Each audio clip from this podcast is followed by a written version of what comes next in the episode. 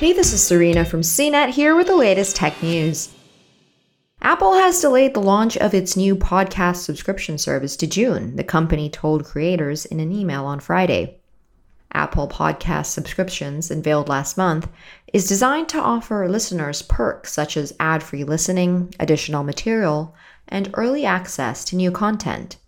A parallel service called Channels will allow listeners to browse groups of shows curated by creators. The change in launch date follows difficulties some creators have experienced in using Apple Podcasts Connect, a portal for submitting shows and monitoring their performance.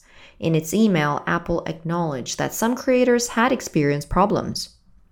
The email reads Over the last few weeks, some creators have experienced delays in the availability of their content and access to Apple Podcasts Connect. We've addressed these disruptions and encourage creators experiencing any issues to contact us.